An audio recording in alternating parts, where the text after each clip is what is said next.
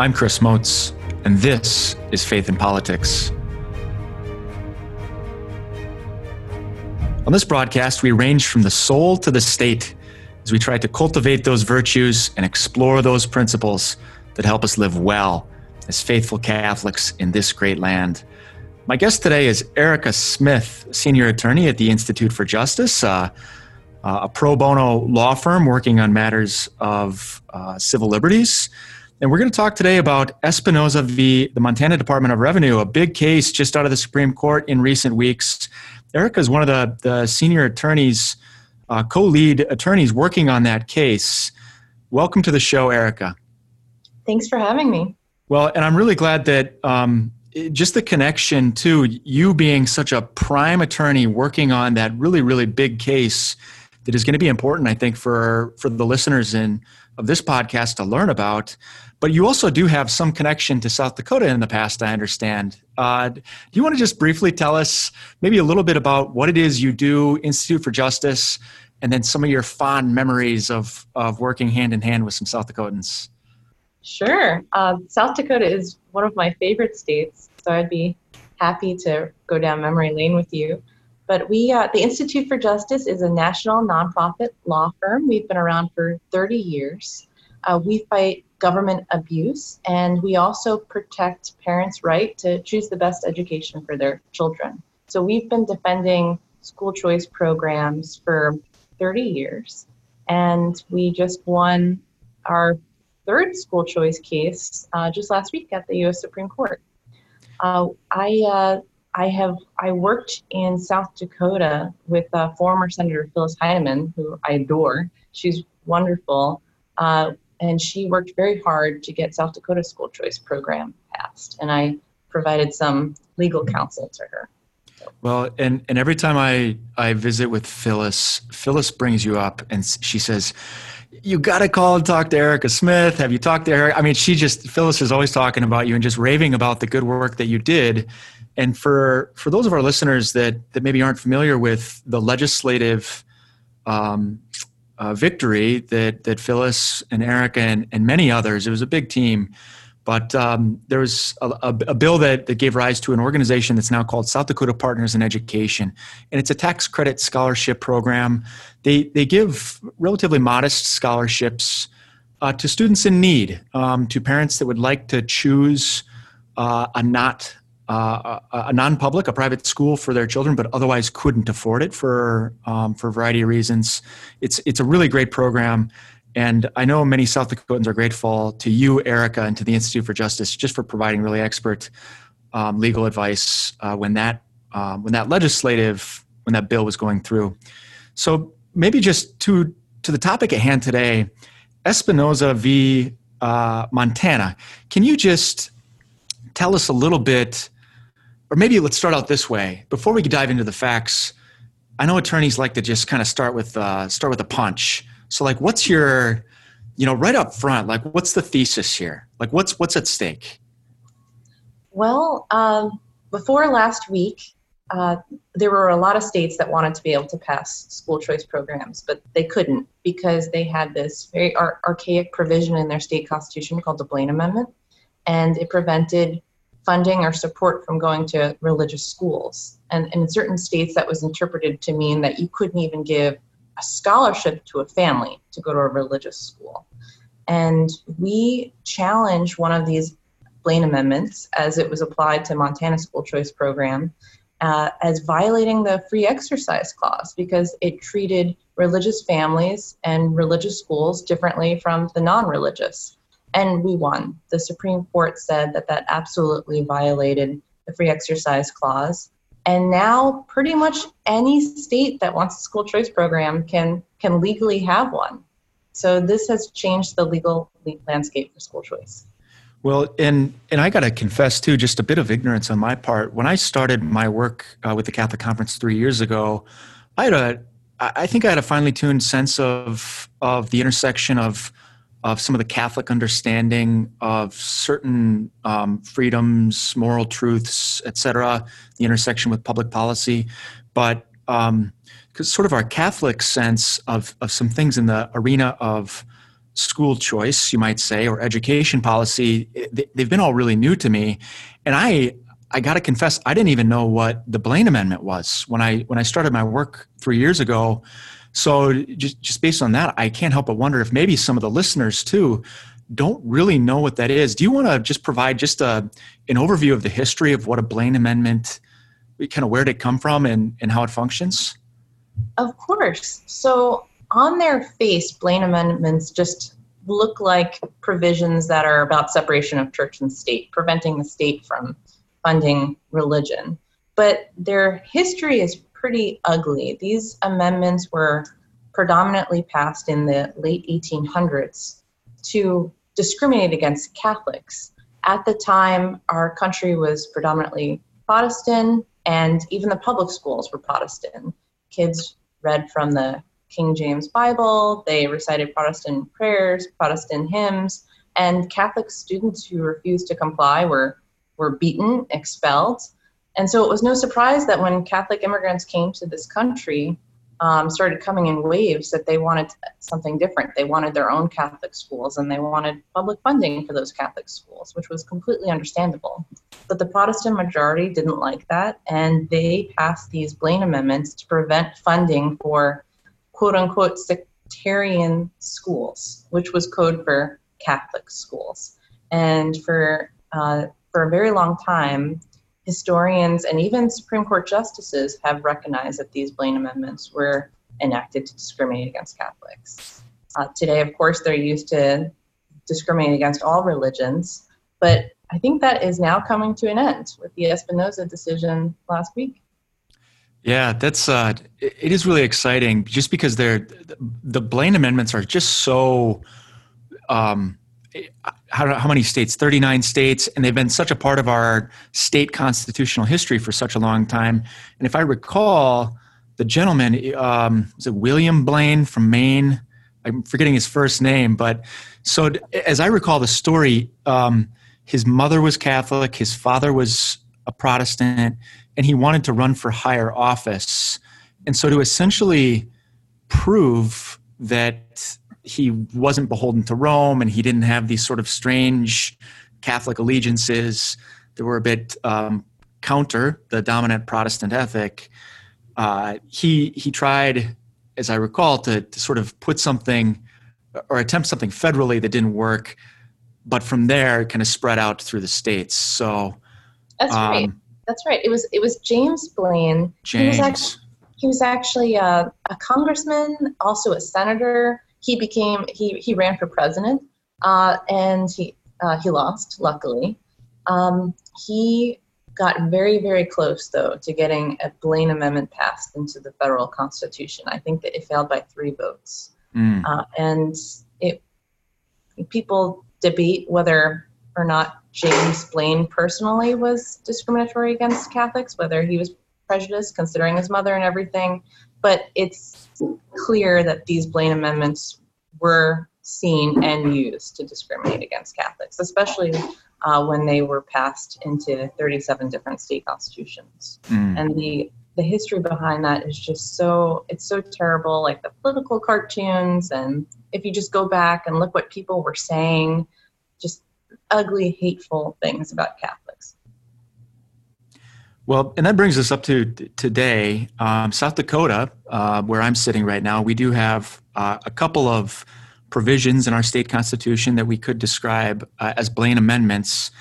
Um, but those are on very, very shaky ground now, in, in large part, just thanks to this enormous victory that, that you had very recently at the Supreme Court. So let's maybe just dive into, into this case, Espinoza versus Montana.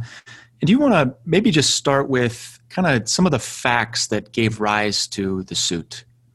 Sure. So in back in 2015, Montana passed its first school choice program, and it was a, a tax credit program, which is what South Dakota has. That means that uh, the scholarships for children were funded not from the state treasury, but actually by private donations given in exchange for tax credits. Uh, it was it's a very modest program. The tax credit is only $150. So even if a person donated $10,000 to the program, they they would just get $150 off on their, their taxes. So the program was was great. It was going really well. It was benefiting a lot of very very low income families in Montana who finally had the choice to send their children to a school that was best for them and their individual needs. But then things got political and very messy. Uh, there were some people in the Montana government government who did not like the program. Uh, and the agency, the Department of Revenue, that was in charge of actually administrating the program, decided to enact an administrative rule that said scholarships could not be used for kids going to religious schools. It could only be used for kids going to non-religious schools. Uh, so that was that was a big problem, not not just for constitutional reasons, but also because most religious schools in Montana are religious, and a lot of parents don't even live near a non religious school. And parents choose to go to religious schools for not just religious reasons, but it just might be have the best academics or it'd be the safest, safest school in their area. So this rule had the potential to just cripple the program. So we sued. Um, we said uh, we made a few arguments, but one of them was the, the constitutional argument. This violated free exercise. We represented three mothers who were benefiting from the scholarships. Um, two of them were single moms. Uh, all their, they all have daughters, and their daughters are, I love them. They're wonderful. They're just wonderful families who just really wanted to stand up and, and fight for what was right. Uh, so we won in the trial court. Uh, then we lost at the Montana Supreme Court.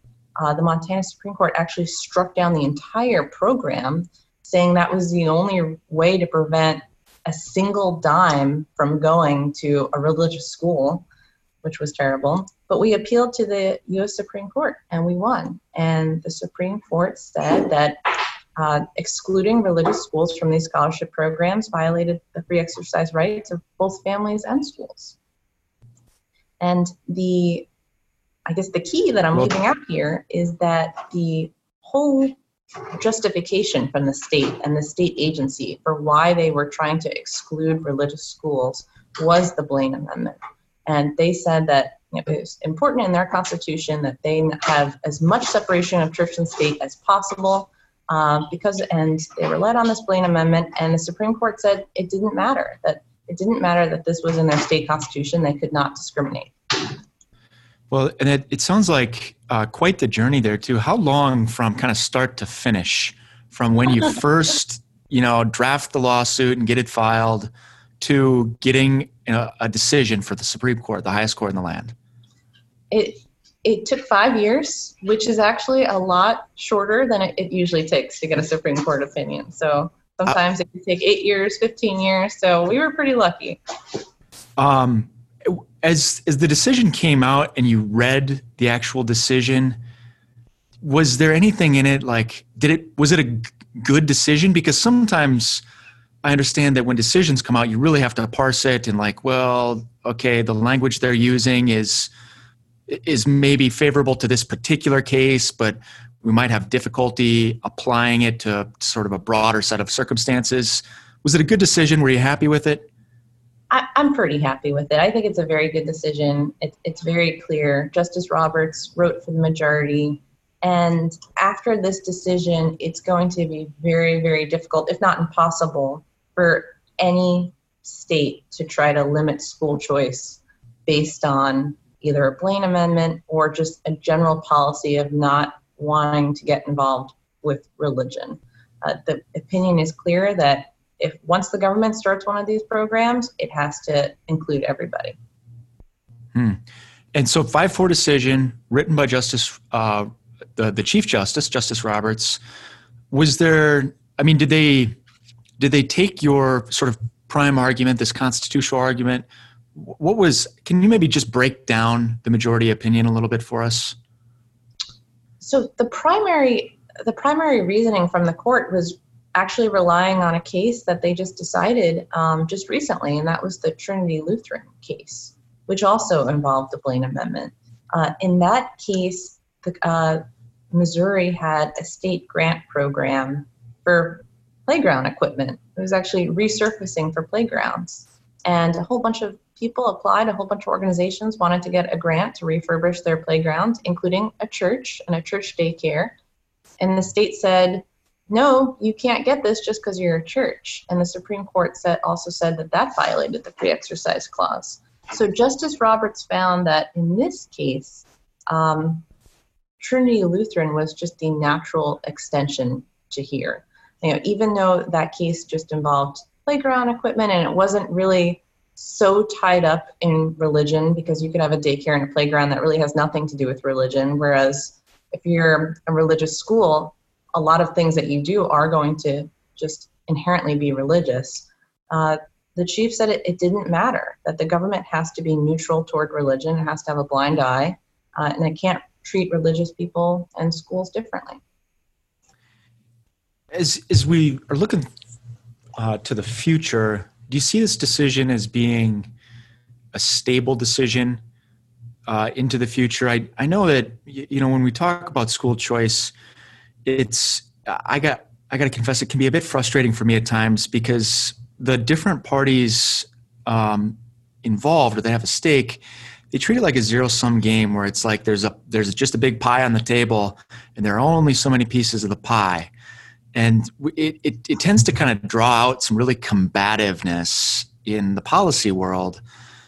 Are you seeing some of that already out of out of uh, some of the interest groups that that, would, that are opposing the decision where they're already like strategizing how to how to take it down.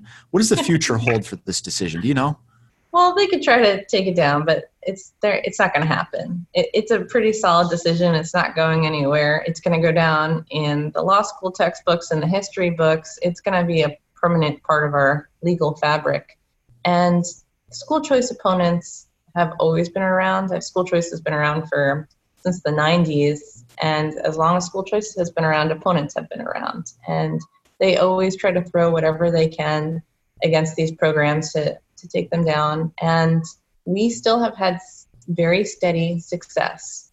Uh, I think there's almost 60 school choice programs in, in 28 states now, or 29 states. So we school choice is here to stay and i think as the years go along we're just going to get more programs Hmm. E- even in the wake of the decision, have you been hearing?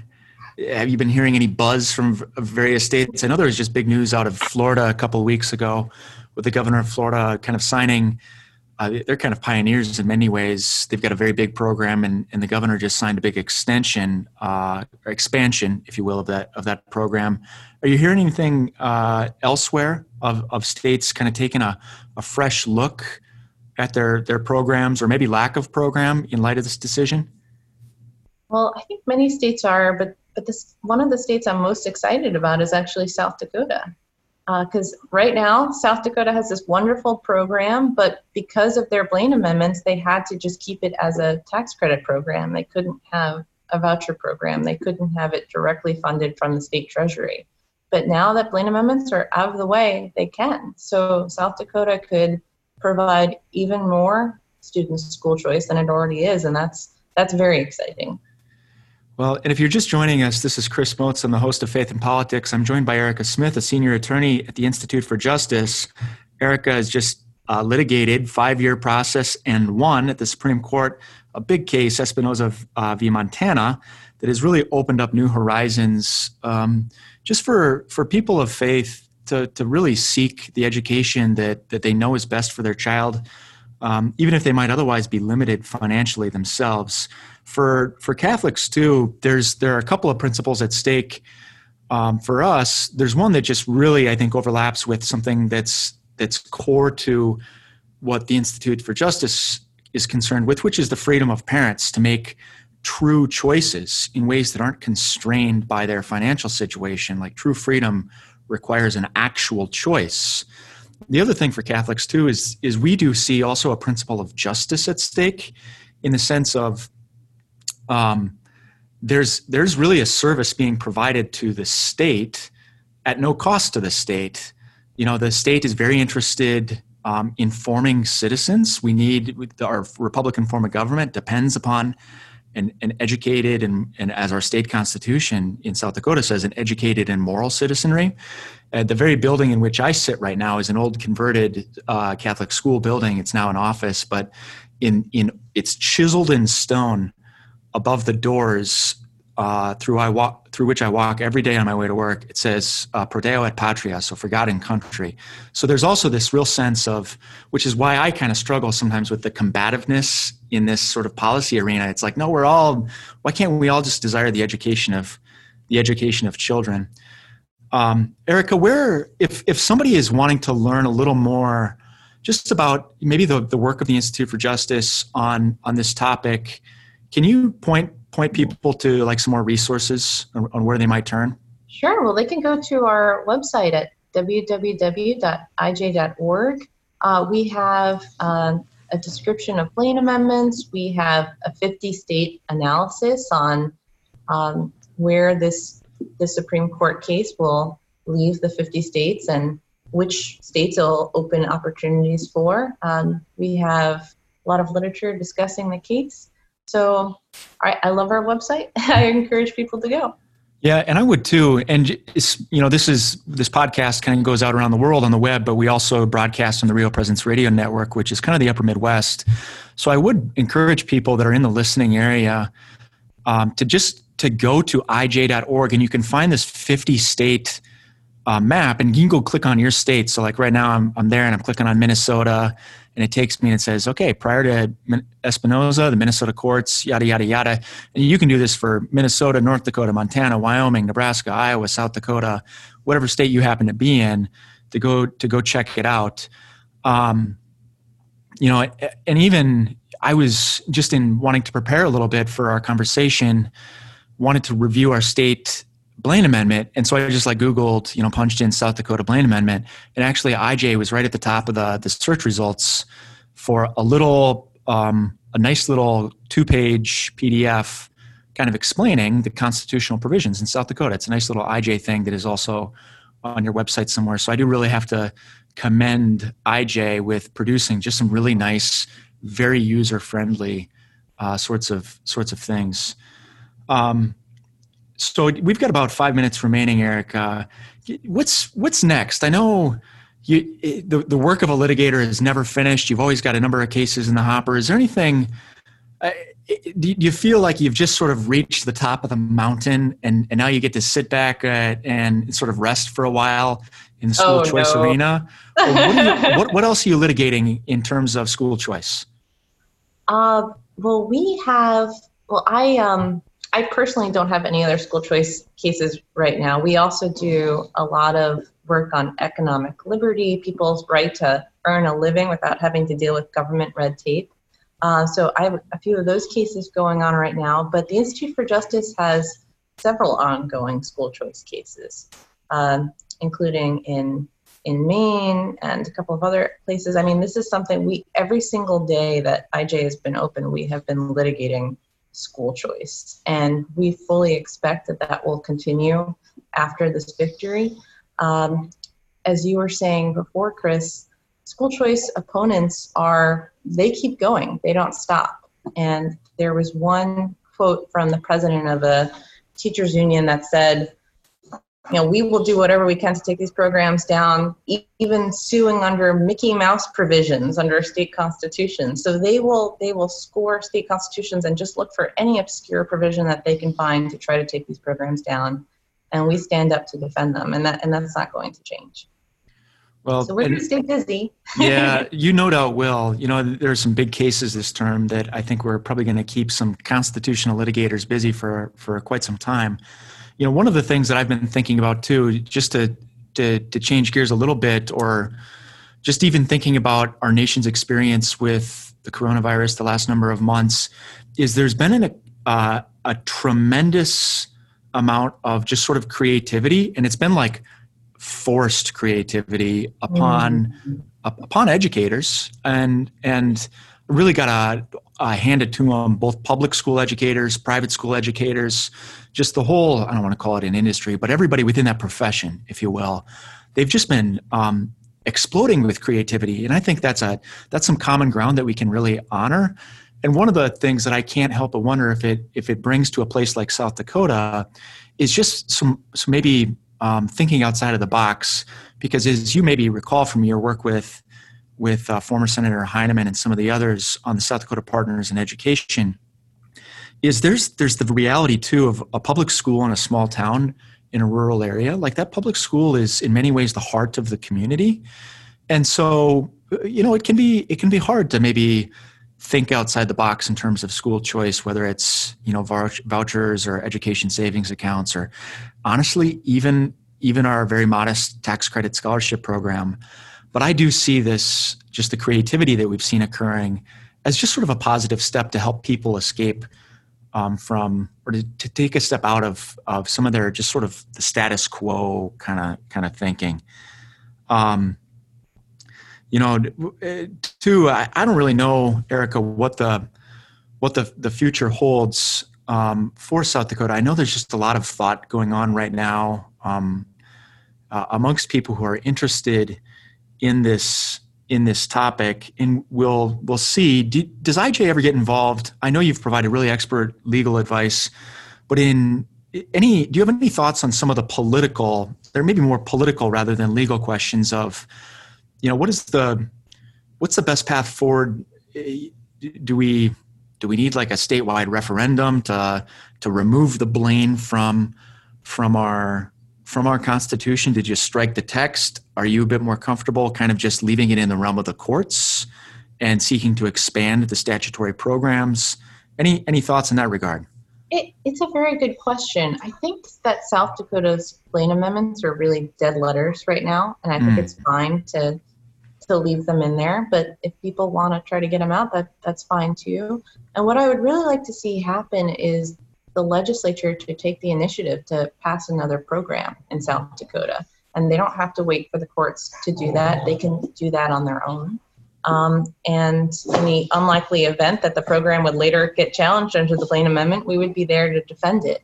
But I would love to see South Dakota pass a new voucher program because the, the tax credit is the tax credit program is limited because of course south dakota doesn't have a um, state income tax so it relies on actually insurance taxes. And uh, so that's just an inherent cap on the program and so many more kids could be getting scholarships in south dakota if it was a voucher program. Well so I, legislature will do the right thing. You know and i love just hearing you say that that our blaine amendment in south dakota is a dead letter and i think we'll just end there. Erica Smith, thank you so much for joining me on the program. And thank you, dear listeners, for tuning in this time. If you have ideas, uh, issues, concerns, as always, reach out sdcatholicconference.org. Until next time, live well.